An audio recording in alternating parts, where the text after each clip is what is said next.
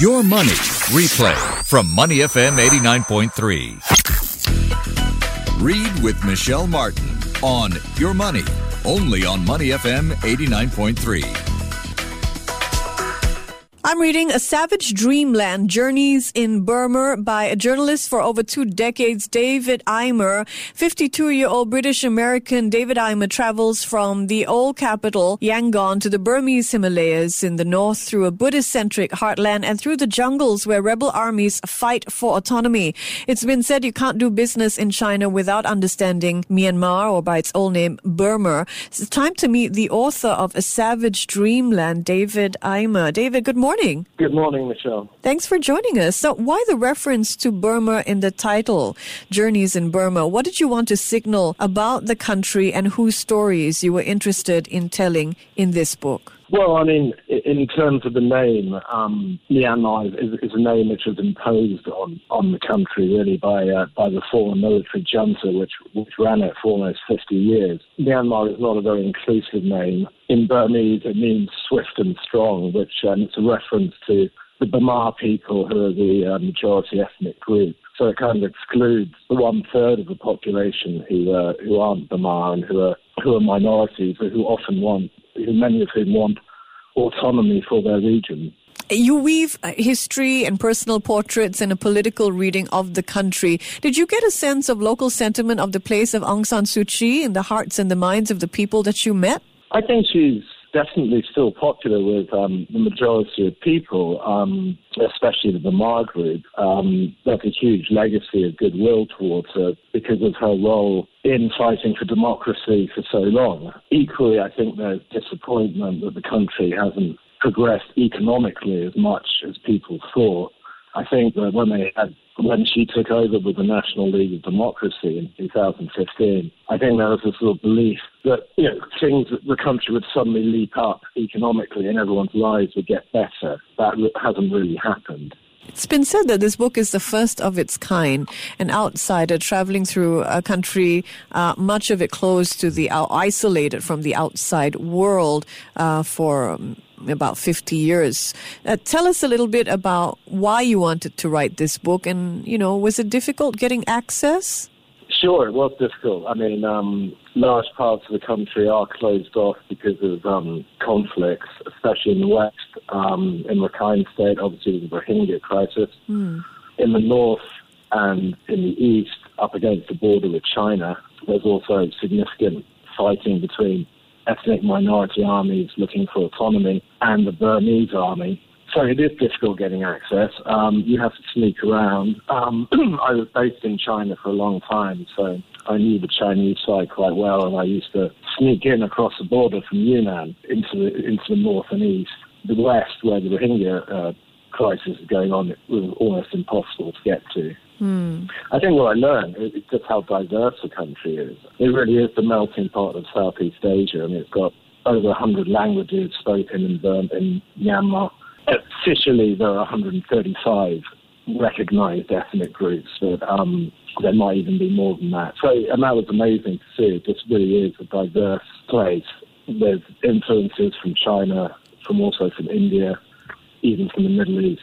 Yeah, and a hundred different languages. Now, you're right, Burma is rich in resources of jade, precious gems, gold, copper, tin, and other minerals. From your time in the country, did you get a sense of what's really holding the country back? Well, I mean, the, the issue is that, you know, the country is actually, you know, very rich in natural resources. There's also oil, there's also natural gas. Um, the problem is that when the military were running the country for, you know, for almost 50 years, those resources weren't being used to enrich the country. Um, there's uh, a massive lack of under, you know, of investment in, in sectors like education, healthcare. The army takes about 14% of the entire budget. So, and, and that's a big, big issue. I mean, you've got all these resources, how to make them work so that the people actually benefit. And that's obviously what Aung San Suu Kyi and National League of Democracy are trying to do, but it's, um, it's a very slow process. So you go to places where many journalists fear to tread. You actually visited war zones.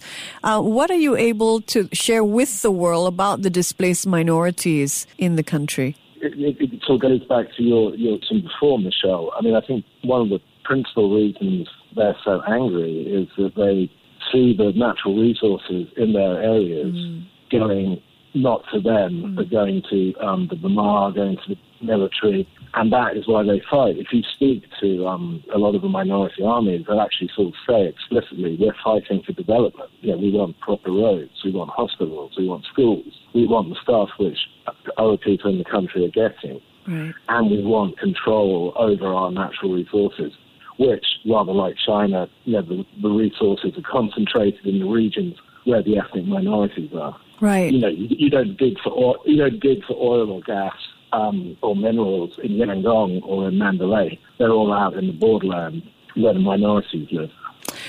Given what you've seen of the country and what you've witnessed, what is your reading of Burma's future? It's a hard question. I mean, uh, mm. you know, you want to be optimistic about it. Um, people are very nice. The culture is really interesting. There's a sort of real lack of cynicism in Myanmar compared to other countries in Southeast Asia, partly because they've been so isolated for so long. You know, they're really sort of they're looking to the future um, in a positive way. Against that, the country has huge sort of structural problems.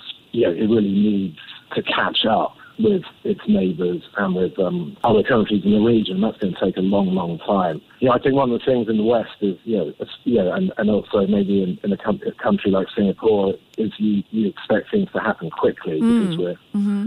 More more developed. You know, if you elect a government and say, right, we want change now, mm-hmm. that isn't going to happen. Well, I think that was the hope when Aung San Suu Kyi's civilian government came to power in 2015. Exactly. That people wanted sort of like instant change, and that's not going to happen. I mean, the government, you know, they are they're working to try and amend the constitution to try and remove the military completely from the political process, but that will take years investment in the country sort of goes up and down because of various crises, like, for example, the Rohingya one. But there's still a lot of investment going in from places like Singapore, South Korea, Japan, China, not coming from the West. In terms of, I, you know, mm-hmm, yep. in, I'll just say in the short term, I, am kind of pessimistic about the future, but in the long term, I'm, I'm optimistic. Well, we know much of the country has been off limits to foreigners for so long. What was the reception like on the ground? You know, as you move through the country, is there sort of uh, fear? Is there the sense that you're an other, and so are you treated differently? How are you? How are you received? No, the people are really nice. I mean, um, you know, people are always pleased to see you. You know, I mean, they're they're, they're friendly. Yeah, it doesn't matter if it's the Bamar or it's the ethnic minority. People are always pleasant. You know, sometimes they're surprised to see you because they don't see too many foreigners in some regions. Right. But people are always people are always you know they're very hospitable. They're always willing to talk and um, yeah, that, that's one of the pleasures of doing it, is, you know, getting getting around and meeting so many people. What did you hope that a reader would be able to take away from this book? I think just you know the complexity of the country and how there aren't really any easy answers, which we all want in life. But also, I think hopefully that you know it's a country that is worth persevering with. I mean, um, there's a lot of talk in you know in the West about you know imposing sanctions, economic sanctions because of the Rohingya crisis. I don't know if that's the best way forward in the, in terms of sort of the impact it will have on ordinary people. Mm. But yeah, the complexity of the country, and you know, it's a country that it deserves a break. Really, it's had a sort of tough history. Yeah. Before the you know, before the military, it was the British. They had the Second World War, which completely sort of destroyed the country. So yeah, they they, they deserve some luck. Well, thank you so much for joining us. And we look forward to your next book. And congratulations on this one. David Eimer is author of A Savage Dreamland, Journeys in Burma. Really vivid. A journey through, you know, most spots that most of us would never have access to, troubled spots, many not reported. Really vivid and a huge cast of characters. A first of its kind in exploration of one of the most mysterious countries in the world. To listen to more great interviews, download our podcasts at moneyfm893.com SG or download the SPH radio app available on Google Play or the App Store.